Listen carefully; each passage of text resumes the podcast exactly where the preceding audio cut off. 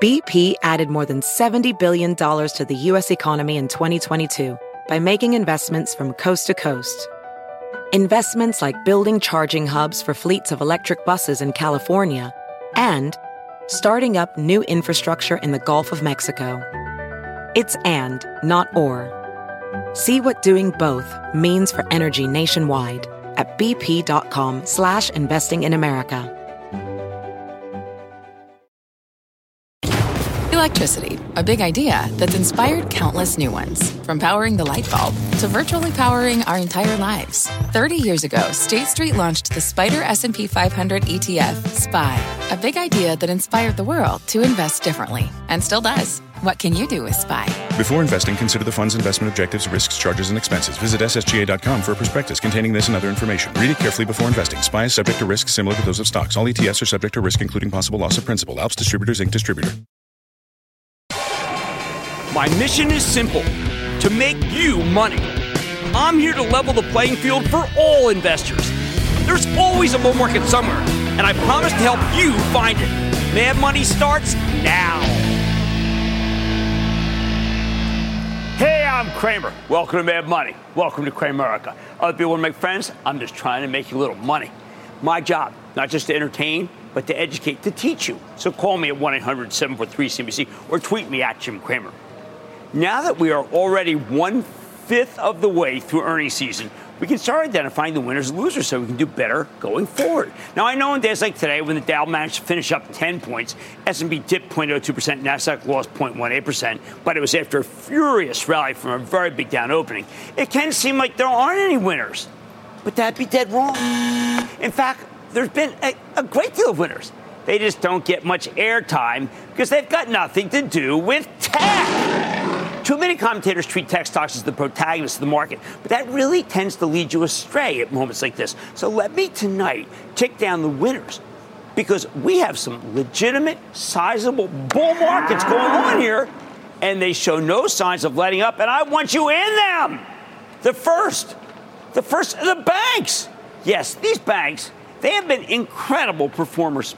I think Wells Fargo is about to take off. One reason we own it for the Charitable Trust. I told CNBC Investing Club members today at the morning meeting that this one looks like it's about to blast off. Hey, JP Morgan. After all, it's still cheap. U.S. Bancorp reported a monster quarter today. Great loan growth, very low defaults. After such furious rate hike cycles, don't you think that's impressive? I do, but not as impressive as Capital One, COF, which shot the lights out last night with remarkable growth and defaults still well below the heyday before the pandemic.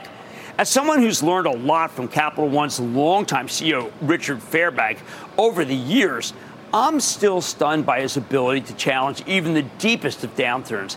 He's been running this company since it came public in 1994 and has steered it flawlessly the whole time. Capital One surged more than nine bucks today because people bet against him. They figured the huge credit card business would be plagued by equity, you know, by uh, equally huge defaults because the rates go up so fast, right? Well, they were dead wrong. As for Wells Fargo, well, okay. It is slowly but surely moving up since it reported. But even here, it is ridiculously cheap, down more than 20 points from where it was trading five years ago. Even as almost every other bank stock is dramatically higher. Enough of it in the penalty box. Sure, I mean, I get it. I mean, it, it's all these consent decrees that Charlie Scharf, who's the CEO, has to solve. It's, but it's a legacy of his far less ethical predecessors. While there are still nine of these left, yeah, nine consent decrees, the big sanction from the Consumer Financial Protection Bureau has now been dealt with. That was the one that I was worried worried about. Second bull market is aerospace and defense. Now, this is honestly one of the most electric bull markets I've ever seen. Corner. Okay, nobody seems to care about this. This morning, Boeing reported a quarter that was the thing of the. It was, it, was beautiful. Now, it was the kind of numbers that they give you back in the old days. I'm reminiscing when Boeing dominated the industry, constantly crushing Airbus, its heavily subsidized European rival. They're finally printing money thanks to the post COVID travel boom that's led to a post COVID plane shortage. Now, maybe you're wondering why I'm so positive on these numbers because it sure looked like Boeing had an earnings shortfall. It's simple. See, Boeing is what's known as a cash flow story, not an earnings story. And the cash flow came in sharply better than expected, with management guiding for even stronger numbers going forward. Not that long ago, I thought Boeing would have to dilute shareholders with a gigantic equity offering in order to raise money. I don't think so anymore. I now think Boeing is beginning to feel like the old days, the Jim McNerney days, eight years ago, when my confidence in the business was unshakable. Boeing's now beginning to win a larger share of orders than it has in years. You know what? I'm even betting that China will soon return as a growth area for them now that they're out of lockdown.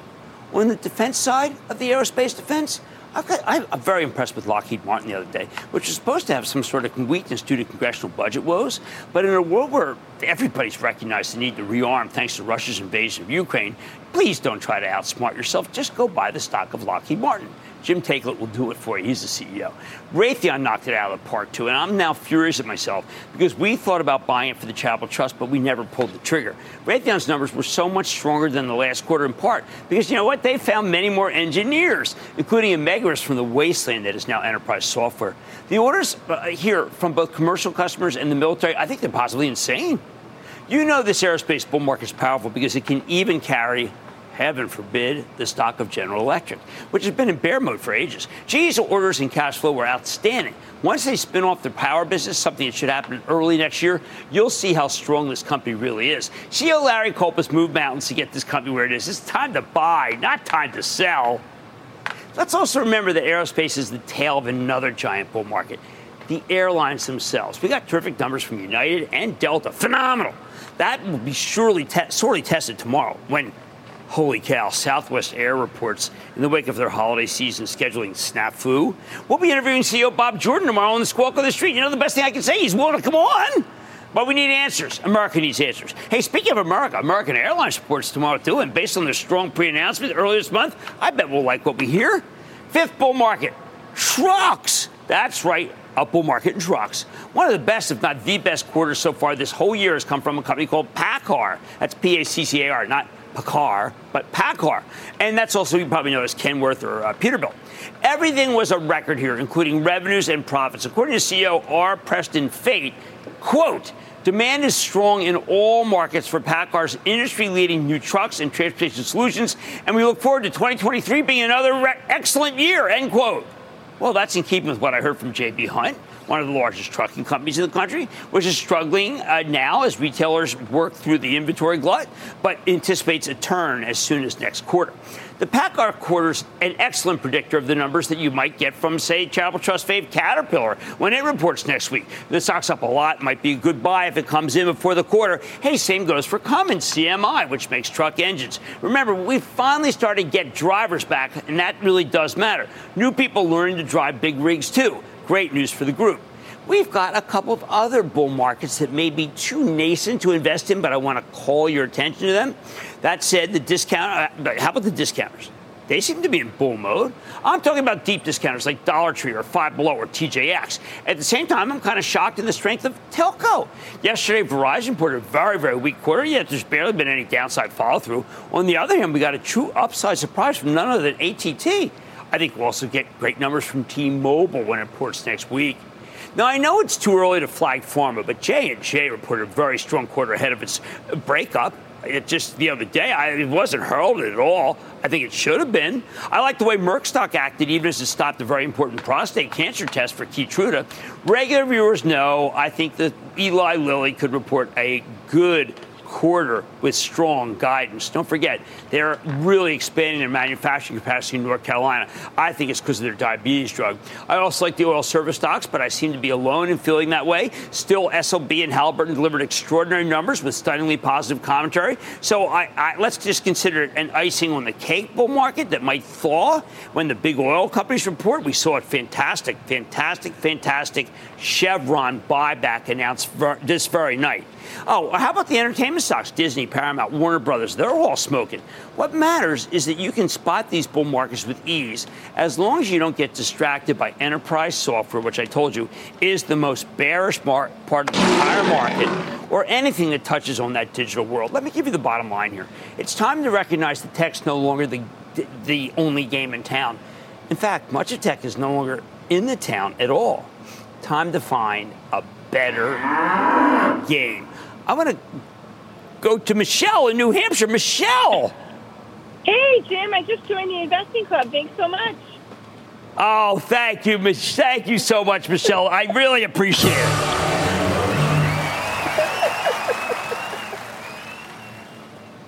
What do you got? I had, question, I had, a question on Domino's. I saw the CEO on your show. I got all excited. I'm a member of Domino's. I eat there eight times a month. He had electric vehicles. I was so excited. I bought 27 shares at about 393. The stock has gone down, and it's gone down again. And I'm trying to find out if I should hold on to it or let it go.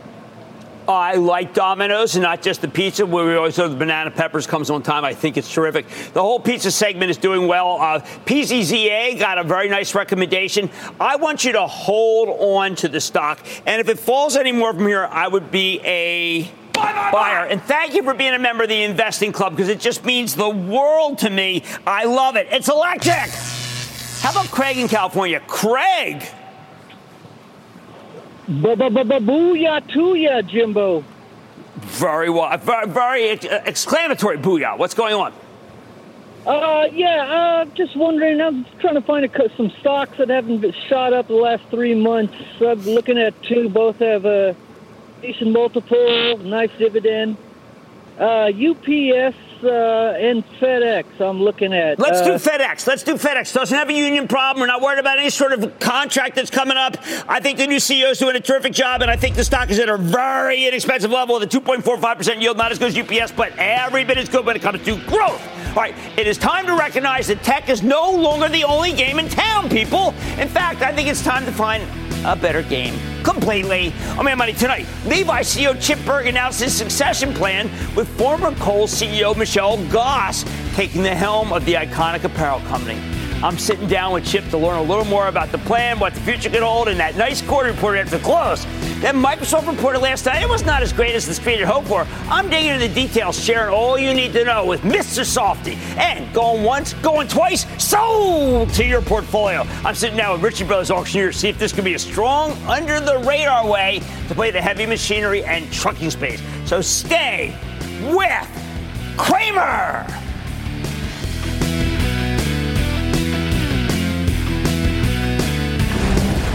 Don't miss a second of Mad Money. Follow at Jim Cramer on Twitter. Have a question? Tweet Cramer. Hashtag mad tweets. Send Jim an email to madmoney at cnbc.com or give us a call at 1 800 743 CNBC. Miss something? Head to madmoney.cnbc.com. Resourceful small business owners know how to get value from the purchases they already make for their businesses each month. The enhanced American Express Business Gold Card is designed to take your business further. It's packed with benefits and features like four times membership rewards points that automatically adapt to your top two eligible spending categories every month on up to $150,000 in purchases per year. So you earn more where your business spends the most plus up to $395 in annual statement credits on eligible business purchases at select shipping, food delivery, and retail subscription merchants. And with flexible spending capacity that adapts to your business and access to 24 7 support from a business card specialist, you can continue to run your business with confidence. The Amex Business Gold Card, now smarter and more flexible. That's the powerful backing of American Express. Enrollment required. Terms apply. Learn more at americanexpress.com slash business gold card. Brought to you by Eaton Vance, the symbol of advanced investing. What's inside your ETF?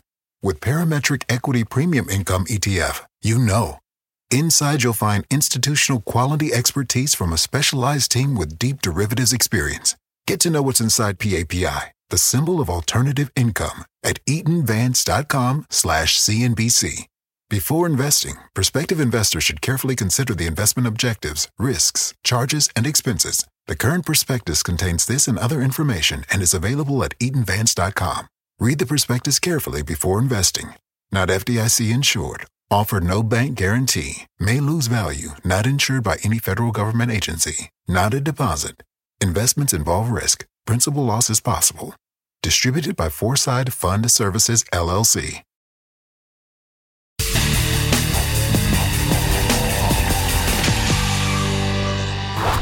Last spring, the whole apparel complex got clobbered once we realized there was a massive inventory glut. As consumers stopped buying stuff and started spending their money on travel and experience. But by the fall, many of the apparel stocks really managed to bottom. Take Levi Strauss and Company. That's the denim kingpin It's king of the group, absolutely. Sank to $13 and change at its lows in October before rebounding to 16 and change as of today. And tonight, though, Levi's had to justify that move with good earnings. And you know what? That's exactly what happened. They turned in a solid set of numbers with a small revenue beat and a sizable 5 cent earnings beat off a 59, a 29 cent basis. That does matter, people, because these are companies that have really, really been on the 52 week low list. Management gave us a bullish full year sales forecast. I don't know. I found it all pretty encouraging, frankly. So, what's the story behind these numbers? Let's check in with Chip Bergh, the president and CEO of Levi Strauss & Company, get a better read of the quarter and where the industry's headed. Mr. Bergh, welcome back to Mad Money. Jim, it's great to see you. Great to be back. Well, Chip, I got to tell you, I was concerned. I mean, I know that the apparel group is just such a tough group. I think you stood out with this number, doing better than expected. So I've got to ask you, how does it happen? How are you able to stand above the crowd? Well, I think fundamentally, Jim, our strategies are working. You know, we've been at this now for a while to diversify our business, um, to focus on building our brands, driving outsized growth in women's and tops areas where we're underdeveloped driving outsized growth internationally, and really doubling down on our direct to consumer business. And if you take a look at the results, um, that's what's driving it. I think the other big thing, you know, there's been a lot of noise about, um, you know, the decline of the denim category. And I'm kind of reminded of the Mark Twain quote, you know, the news of my death has been greatly exaggerated. 40% of our revenues are not in denim. And, uh, you know, we're driving growth in tops. We're driving growth in outerwear. We've got two other brands, Dockers and Beyond Yoga, which don't have any denim really to speak of. And that 40% of the business grew real nicely this quarter, too. So um, the results kind of beat our own internal expectation. We have a lot of good momentum, and we're really optimistic about the year ahead. Well, I think that sometimes people do get confused about all the news things because indeed you are celebrating the 150th year in May 20th. Maybe what happens is that legacy makes people not realize all the other things you've done.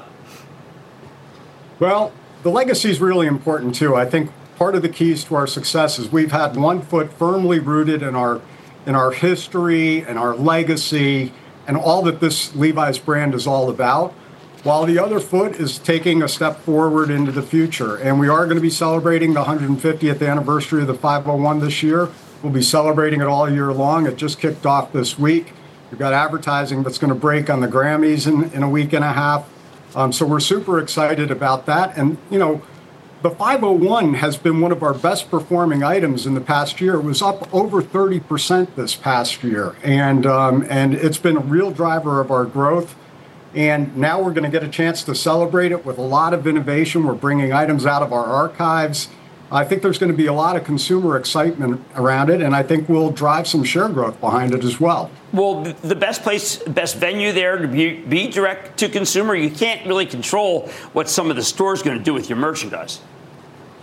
Yeah, our DTC business, you know, for perspective, our DTC business, when I joined the company 11 years ago, was only 21% of our global revenues. In the fourth quarter, it finished at 39%. And when we had Investor Day back in uh, early June, we said our objective in the next five years is to get it to 55% of our of our business. And we're investing in DTC. We added 136 gross new doors this past year. Unfortunately, we shut a lot of doors this past year too, uh, particularly in Russia. So we only added net six new doors.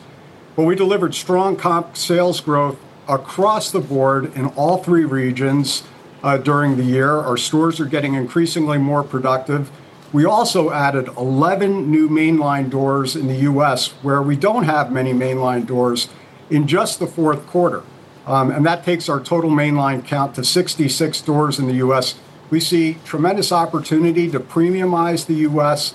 We still have lots of white space markets where we don't even have a mainline door today and we're committed to getting to 100 doors over the next couple of years. And I think there's opportunity way beyond that. Right, well, Chip, I'm listening to a tr- fantastic growth story, and I have to point to our viewers that some of this is not going to be executed by you. That you are indeed leaving the CEO job. We only know you, our viewers only know you as the CEO. Why the change? Well, you know, I've had a great run here, Jim, and, and I've been working with the board of directors on succession planning for the last four years. I just turned 65. I've been in the job for 11 and a half years. I'm still in the job and I'm not going anywhere until the board declares that Michelle is ready. But, you know, we found a sitting CEO who was willing to leave her current you know, job and, and come here because of the tremendous opportunity that, that exists here. And uh, Michelle has joined us as president. She's responsible for the Levi's brand and all of our commercial operations around the world. So about 85% of the global P&L rolls up through her. It gives her an opportunity to come in, begin to build her agenda, uh, you know, as the next CEO, and we'll have a very, very smooth transition. We've worked on a transition plan that'll take, you know, for the next 12 to 18 months. And when she's ready and the board thinks she's ready, I will step to the side. I've said before, Jim, that nothing prepares you to be a CEO better than better than being a CEO. Well, but, and but, you know, she's CEO. But I, I, have to ask you, Chip. I mean, uh, the her stock, like many department stores, admittedly, did go down during when she was when there was Michelle Gass, who was former CEO of Kohl's, did go down uh, and did not, and also bounced when she moved to you, went up, stock went up 7%. Your stock went down about 3%. There were activists who were saying she was not doing a good enough job. Uh, and I'd like to know your response to that.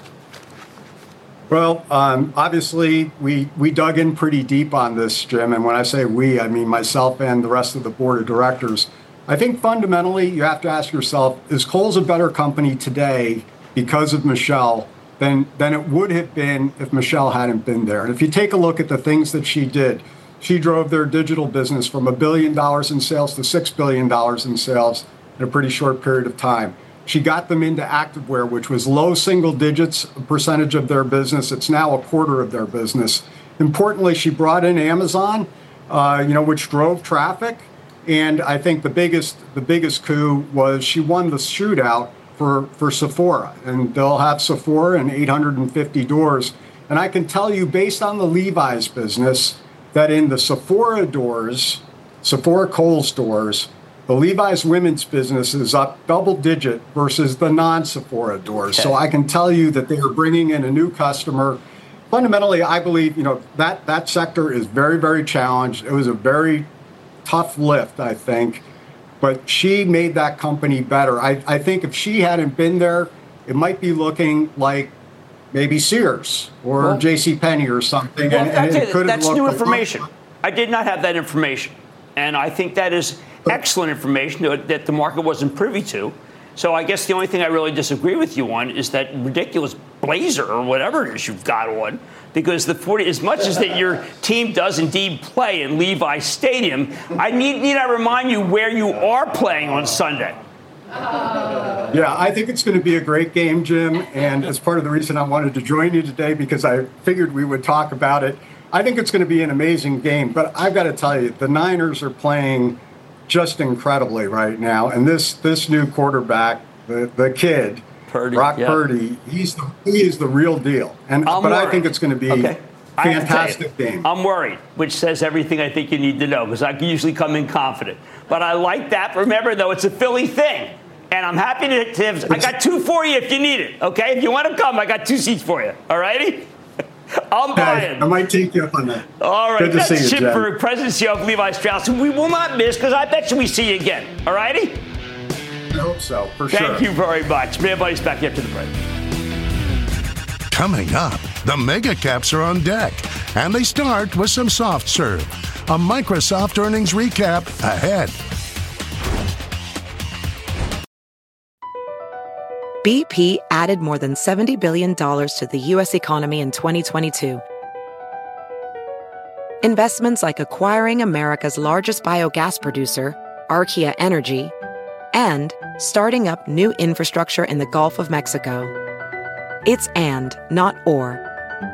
See what doing both means for energy nationwide at bp.com slash investing in America. Looking for a rewarding, life-changing opportunity that enhances the lives of children in your community?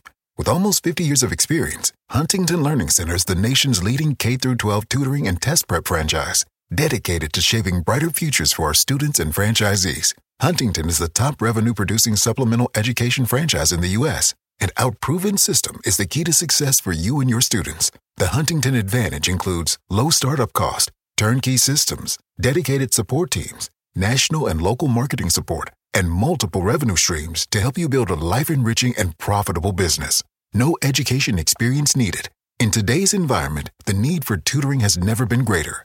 When you become part of Huntington Learning Center, you're filling an urgent need in the growing $5 billion supplemental education industry. To learn more, visit huntingtonfranchise.com. Make a meaningful difference, pursue your dreams of business ownership, and be a positive force in your community. Don't wait. Visit huntingtonfranchise.com today.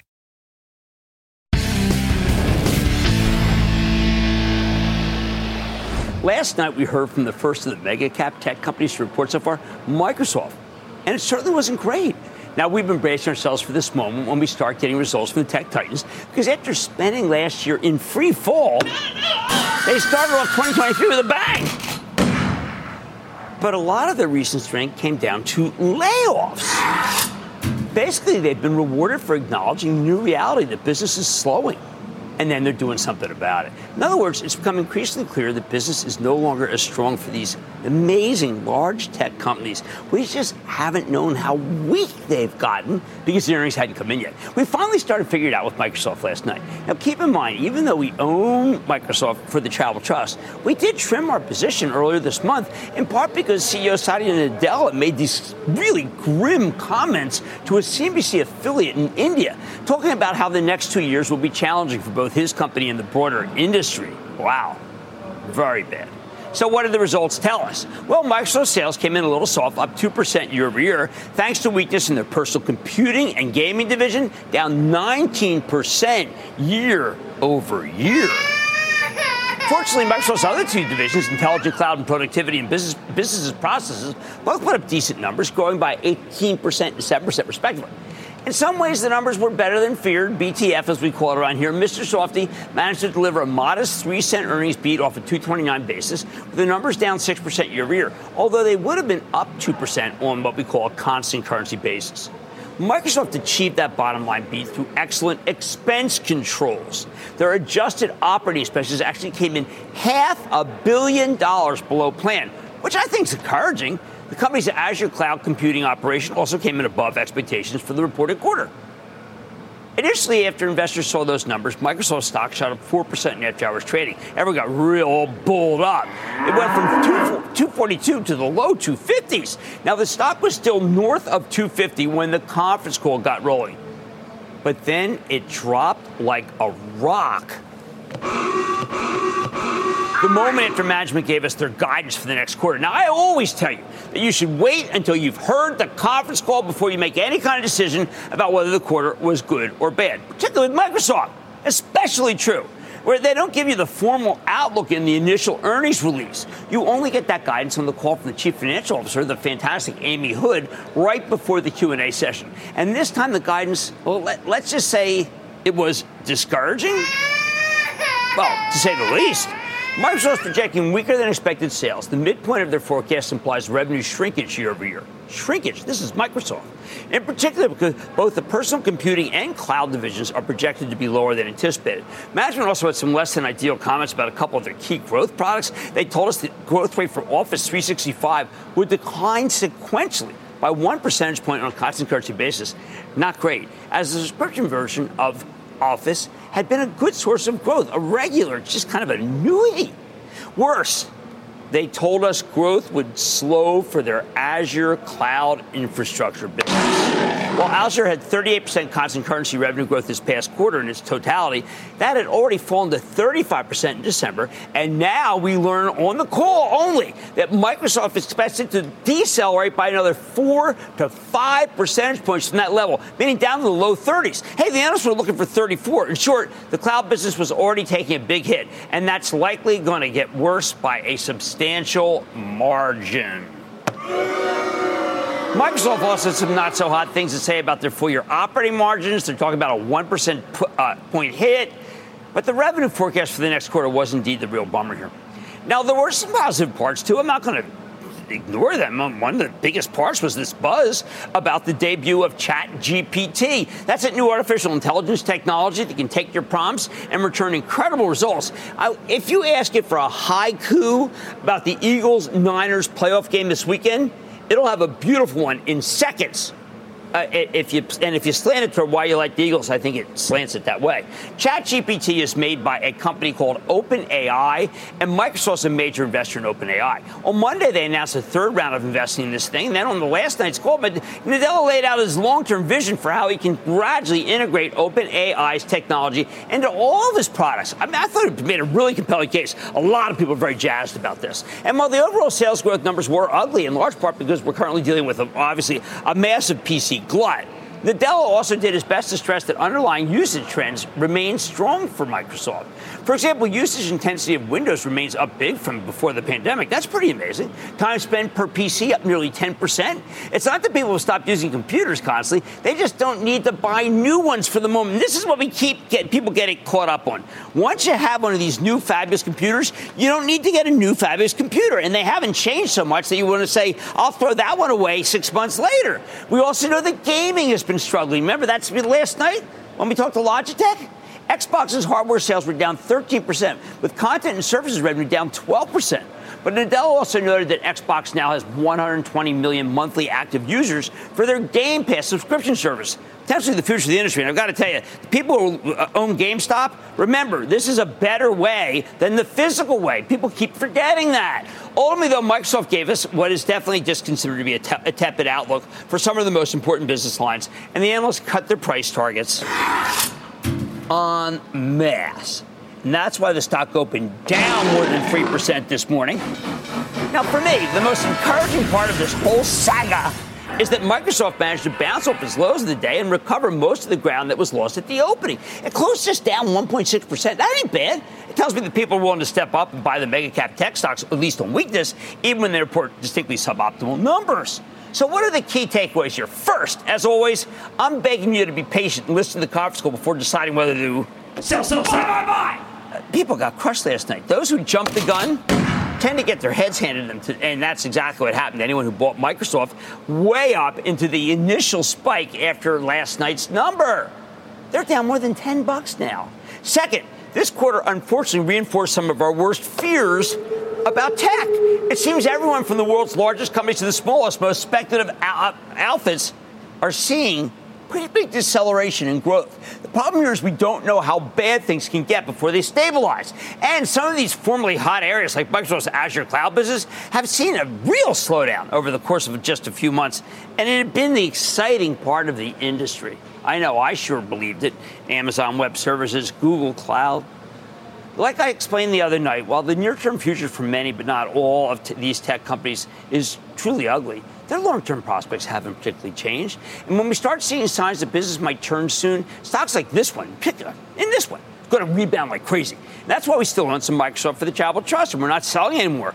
And, and, and, I know, look, I'm not nimble enough to get out and then get back in, as I told subscribers to the investing club. On the other hand, we're not buying anymore either, though. The near term is just too grim. Here's the bottom line. While Microsoft got hit very hard this morning in response to last night's less than stellar guidance, at one point dragging the whole NASDAQ down more than 2%, and giving the whole market, frankly, a headache, the best thing I can say is that they both managed to rebound from their lows. This was not an encouraging quarter, but Microsoft's totally gotten religion on cost controls, which should help tide them over through what looks like truly a difficult tech downturn.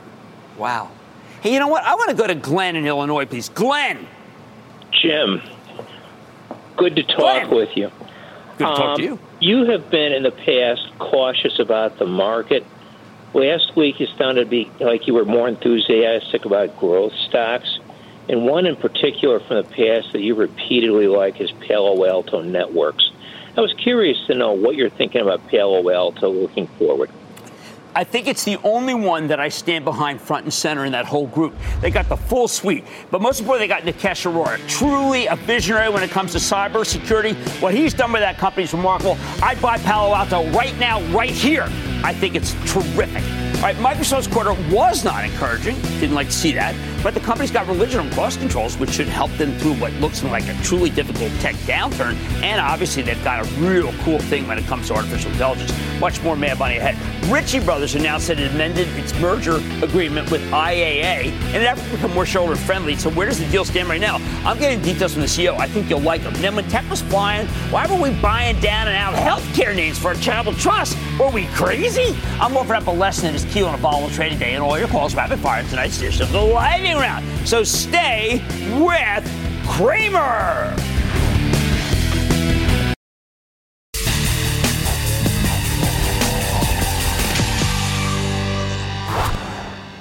Last month, we introduced you to a new story Ritchie Brothers Auctioneers, RBA.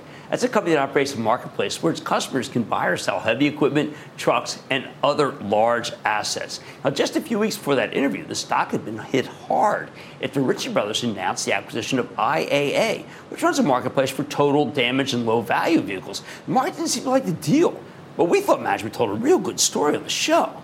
Now it looks like we're not alone in feeling that way. On Monday, Ritchie Brothers announced a deal with Starboard Value. It's a very smart activist firm we are very familiar with that's making a $500 million strategic investment in the business, receiving a bunch of preferred shares, also getting a board seat for their CEO, Jeff Smith, whose work we're familiar with and we like. Thanks to this capital raise, Ritchie Brothers amended the terms of its IAA acquisition, offering more cash, less stock, which Wall Street wanted to see, along with a nice $1.08 uh, per share special dividend for those who own Ritchie shares. At this point, the stock's only up a few bucks from our last interview, but the underlying story seems to have gotten to me a lot better. So let's take a closer look with Ann Fandozzi. She's the CEO of Ritchie Brothers Auctioneers to learn more about the deal. Ms. Fandozzi, welcome back to the show. Thank you so much, Jim. We're thrilled to be here again. Okay, so and let, let's go over this. Uh, in the old deal, uh, you gave people a mix of 22% cash and 78% stock. Now it's going to be 29% cash and 71% stock. Why is this good for Ritchie Brothers and why is it good for the people on the other side? Yeah, it's a fantastic deal for all the shareholders involved. So, uh, as we talked about last time, I have been spending an inordinate amount of time on the road meeting with shareholders. So what we heard from IAA shareholders is they wanted more cash. And what we heard from Ritchie Brothers shareholders is as they understood the transaction and how very accretive it is for them, they said, hey, can we get a little bit less dilution in the mix?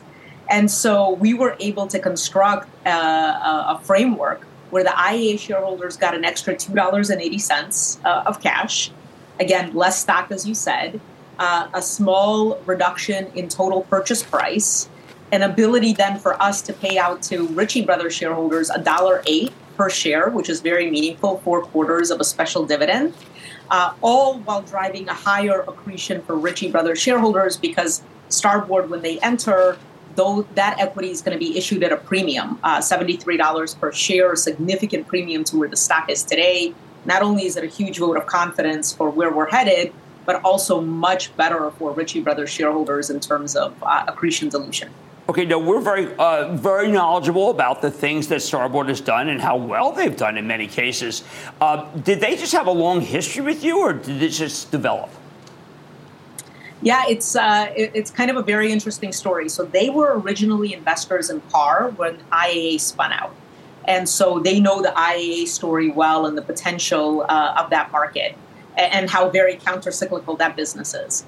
Uh, I have personally known Starboard and, and, Jeff for a very long time. Uh, they have, uh, you know, I've been watching from the sidelines how very well they've done for shareholders and themselves. Uh, the day that we announced the IAA deal, I got a text from Jeff that said, Congratulations, we had been looking at IAA. What an incredible outcome for your shareholders. And then, you know, the market reaction was far from that sentiment in the beginning. Again, right. a lot of confusion about salvage cars. What is it? Uh, and so, but you know, we kept the dialogue going. Jeff and his team had done an amazing amount of work, not only on IAA but on the incredible potential of the combination.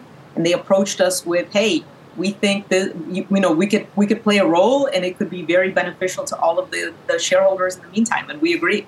Now, and I've got to tell you, I've looked into this too, and I think what's interesting is when a car is totaled, vehicle's totaled, the insurance company takes title, and they can deliver it who they want to. My understanding is, is that IAA has not done as well, for instance, as Copart with the insurance companies. Perhaps you're, well, I know you've got great relationship with the insurance companies. This could do very, very well and be more accretive than people realize. We, we couldn't agree more, Jim. Uh, so yeah, it's an incredible marketplace, the salvage car marketplace. The insurance companies, as you said, make the determination. What they want is performance and then trust in the management team to deliver. Uh, we are confident we can drive both for them. And as you said, uh, you know, the company I ran before, uh, Ritchie Brothers, was called Abra Auto Body and Collision. Our customers were these same insurance carriers, so they know this is a team that they can trust to deliver. Now, you do get a better feel from some of the shareholders. I know some people just can never win, but from some shareholders who were on the fence that this is a good one? You know, it's actually been an incredible, uh, incredible uh, inbound uh, interest. So, first of all, when we started going on the road, I am happy to report that we've had uh, a significant number, three major shareholders enter the, the stock uh, since we started telling the story. They, they will be three of the top 10. Very excited about the potential and the, the this combination will bring. And then, since on Monday, we revealed for the first time not only the cost synergies, which are meaningful, but the revenue opportunities, the industrial logic, we put numbers on it, and they are, you know, as I've said before, eclipsing of the cost synergies. We have spoken to our shareholders, and they are so excited about the revenue opportunities. Literally, the only question I've been asked for the last two and a half days how quickly can you bring these to be? Well, I totally believe it. It makes a huge amount of sense. I know when I deal with the Starboard people, they're very excited about it too. I want to thank Ann Fandozzi. She's the CEO of Ritchie Brothers. It's a very exciting transaction. I'm so glad he came back on the show. Good to see you. Thank you so much. Mad Money's back in for break. Coming up, Cramer takes your calls, and the sky is the limit. It's a fast fire lightning round. Next.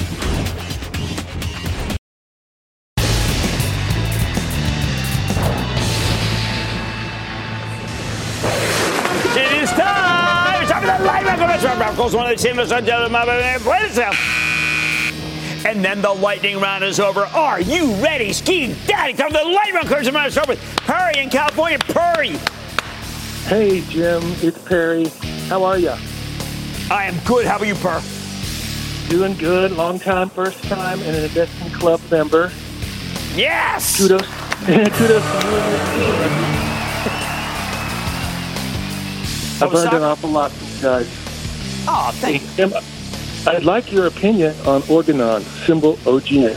Thank you. Okay, look, I remember when Schering-Plough bought Organon, then I remember when Merck bought Schering-Plough, then I remember when Merck spun off Organon, and I do not understand why this stock sells at five times earnings. What I'm going to do is, is go to uh, Ben Stoto, and he and I are going to review this to figure out why something this good sells at that low lower price. I can't otherwise hazard a guess. Let's go to David in Virginia. David!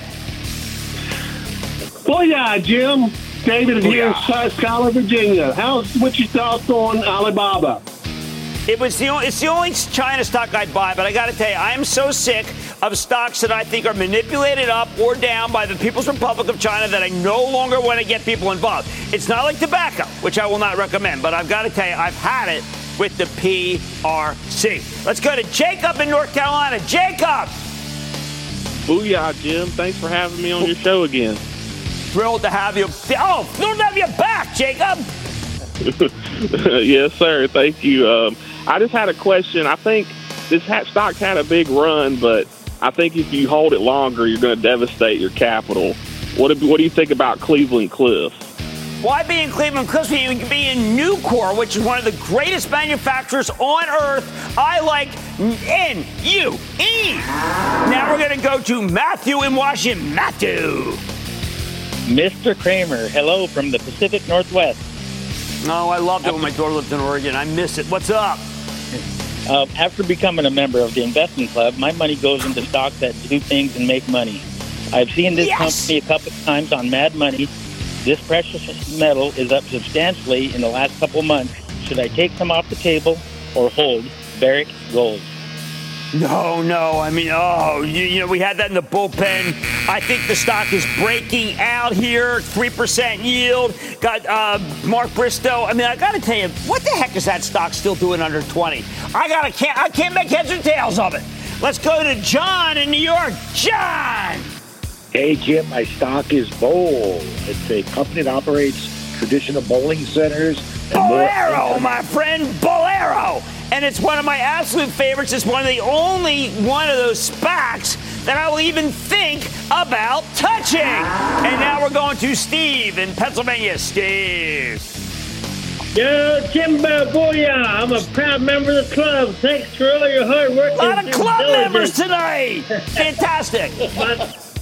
My question is about uh, JCI, Johnson Controls. I know you're a fan of Honeywell. I heard some of that, but uh, Johnson uh, Controls is Johnson actually making a very big comeback. JCI is doing very well. I like the stock. I do like Honeywell even more, though, because I own it for the Charitable Trust. And that, ladies and gentlemen, the conclusion of the Lightning Round. The lightning round is sponsored by TD Ameritrade. Coming up, tech is bouncing from its recent Silicon Valley. So why is Cramer eyeing healthcare? Find out next.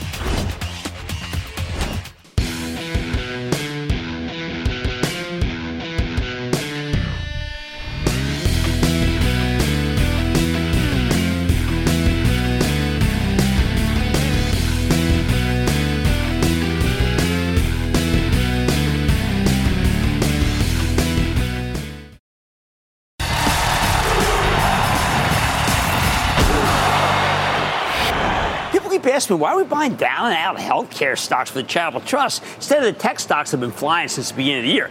I always give them the same answer because I want to stay in the game. I don't want to be blown out when the tech grim reaper strikes. Today, the tech grim reaper struck with a vengeance, rarely seen on Wall Street because every aspect of it took a hit, the worst being the fabled enterprise software segment.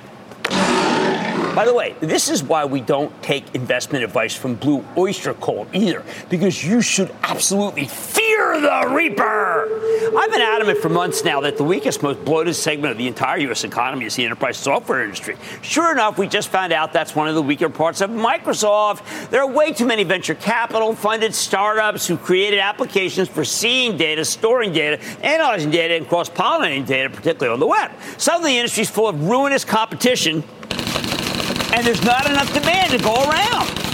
We're seeing the reverberations everywhere. Aerospace companies can finally hire the people it needs because so many engineers have been laid off by enterprise software firms. And most important, while the layoffs are just beginning, these companies don't even know how to do it right. They are supposed to follow Sheryl Crow's dictum. The first cut is supposed to be the deepest. Instead, most of these tech outfits are salami cutting because they don't know better. Now, initially, when investors saw these layoffs, they cheered and bought the stocks. But Jeff Marks, the portfolio manager by Charitable Trust, and I had a different idea. We used the moment to buy the drug stocks that were being left by the, the wayside. Stocks like Eli Lilly, which has expanded furiously. $450 million commitment just announced to meet demand for a diabetes drug that should be approved soon for weight loss.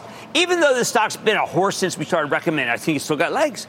We were able to buy some Lilly cheaply for the Charitable Trust because it was being overlooked as so many people want to throw their money at tech every time it shows the slightest sign of life. Frankly, if you have too much tech exposure, when you get a day like today, you might just say, That's it, I've had enough, I'm getting out of this racket.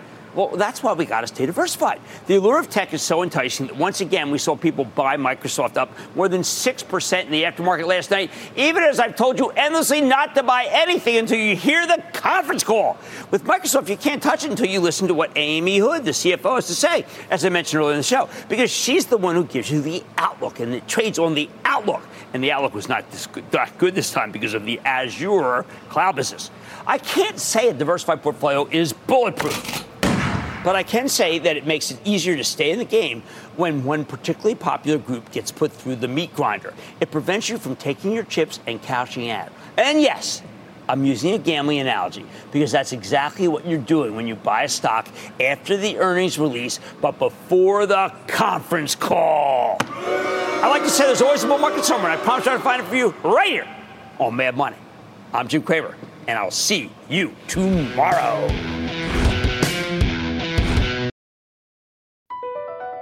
Across America, BP supports more than 275,000 jobs to keep energy flowing. Jobs like updating turbines at one of our Indiana wind farms and producing more oil and gas with fewer operational emissions in the Gulf of Mexico. It's and, not or. See what doing both means for energy nationwide at bp.com slash investing in America.